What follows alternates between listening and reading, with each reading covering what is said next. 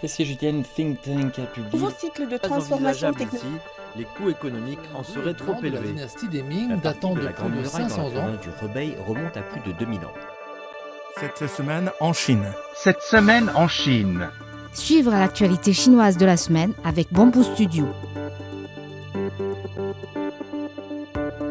Environ 2000 participants assistent à la conférence annuelle du Forum de Boao pour l'Asie qui se déroule du 28 au 31 mars à Boao, ville côtière de la province insulaire chinoise de Hainan.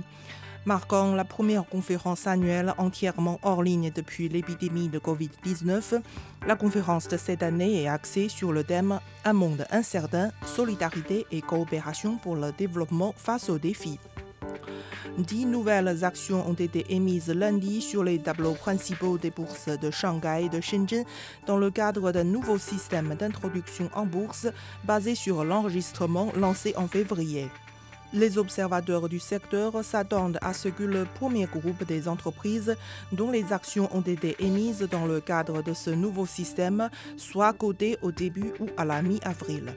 Selon les analystes, le régime d'enregistrement basé sur l'introduction en bourse confère au marché le pouvoir de fixer les prix, mais cela signifie aussi un test plus difficile pour les capacités d'analyse des investisseurs. Le volume d'affaires et la valeur des transactions des paiements transfrontaliers effectués en monnaie chinoise ont maintenu des niveaux d'expansion stables en 2022, selon un rapport de la Banque centrale. Au cours de l'année précédente, plus de 4,4 millions de transactions ont été traitées par le système de paiement transfrontalier en RMB, soit une hausse de près de 32% en glissement annuel. Le poids lourd technologique chinois Alibaba a annoncé mardi qu'il diviserait ses activités en 6 unités principales, la plus grande restructuration des 24 ans d'histoire de l'entreprise. Chacune unité sera gérée par son propre directeur général et conseil d'administration et aura la possibilité de lever des capitaux extérieurs et de rechercher sa propre cotation en bourse, a déclaré Daniel Zhang, président et directeur général du groupe Alibaba, dans une lettre interne aux employés.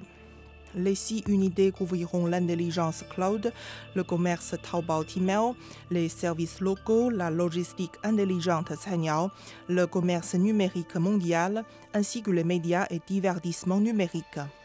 L'action Alibaba a clôturé en hausse de 12% mercredi à la bourse de Hong Kong. Oppo, fabricateur chinois de smartphones, envisage de réduire ses activités au Royaume-Uni et en Allemagne au milieu de cette année. Un petit nombre de personnel sera gardé dans ces 2 pays pour le maintien des affaires de base. Dans le même temps, les affaires en Italie, en Finlande, en Espagne, en France et dans d'autres pays se progressent. Selon une source à l'intérieur d'Oppo, maintenant le secteur de smartphone n'est pas dans une ère d'expansion.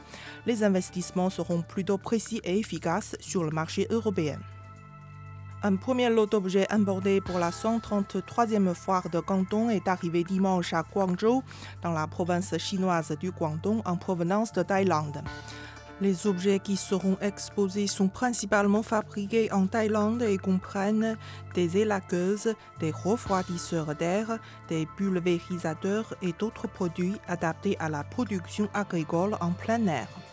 La célèbre foire de Canton reprendra toutes ses activités sur site du 15 avril au 5 mai prochain après avoir été en grande partie organisée en ligne depuis 2020 en raison des mesures de prévention de la Covid-19. Plus de 500 entreprises de près de 40 pays et régions devraient participer aux expositions d'importation dans le cadre de cette foire. Le secteur du tourisme de Chine connaîtra une forte reprise. Selon les prévisions du ministère de la Culture et du Tourisme, le nombre de voyages à l'intérieur du pays dépassera 4,5 milliards en 2023. Le voyage à l'étranger se redresse également après 3 ans d'interruption due à la pandémie de Covid-19. La Hongrie a accueilli dimanche dernier son premier groupe de touristes chinois. Un autre groupe de touristes en provenance de Chine devrait arriver mercredi en Afrique du Sud. Des taxis sans conducteur sont désormais disponibles en banlieue de Beijing, a rapporté lundi le China Daily. Début mars, Beijing a accordé des licences au géant technologique chinois Baidu et à la start-up de véhicules autonomes Pony.ai pour exploiter entièrement des services de taxi robotique sans conducteur. Les deux entreprises ont chacune déployé 10 véhicules autonomes dans une zone de 60 km² à Yizhuang, dans la banlieue sud de Beijing. En outre, Baidu envisage d'élargir ses services de voitures autonomes à 65 villes en 2025 et à 100 en 2030. Des planétologues chinois ont trouvé des indices d'un nouveau réservoir d'eau sur la Lune dans des échantillons de Chang'e 5, montrant le potentiel d'utilisation des ressources in situ par les futures missions d'exploration lunaire et spatiale. L'équipe de chercheurs a identifié que des billets de verre dans les sols lunaires de Chang'e 5 contenaient une plus grande quantité de l'eau dérivée du vent solaire qu'on ne le pensait auparavant. Ces billets ont été formés à partir du refroidissement de matériaux fondus éjectés par des impacts. La Chine relâchera 200 000 esturgeons chinois dans le fleuve Yangtze à partir de samedi, dans le cadre de ses efforts pour protéger ces espèces rares. Le premier lot de 100 000 poissons a été relâché samedi dernier dans la ville de Yichang, dans la province du Hubei, et deux autres lots suivront. Les esturgeons relâchés de cette année sont âgés de 6 mois à 14 ans, ce qui vise à favoriser la restauration de la population sauvage. Avant d'être relâchés, les esturgeons de grande taille proches de la maturité sexuelle ont été marqués au moyen de traceurs satellites pour analyser les impacts environnementaux sur la survie de l'espèce à l'état sauvage, dans le but d'éclairer les futures mesures de protection.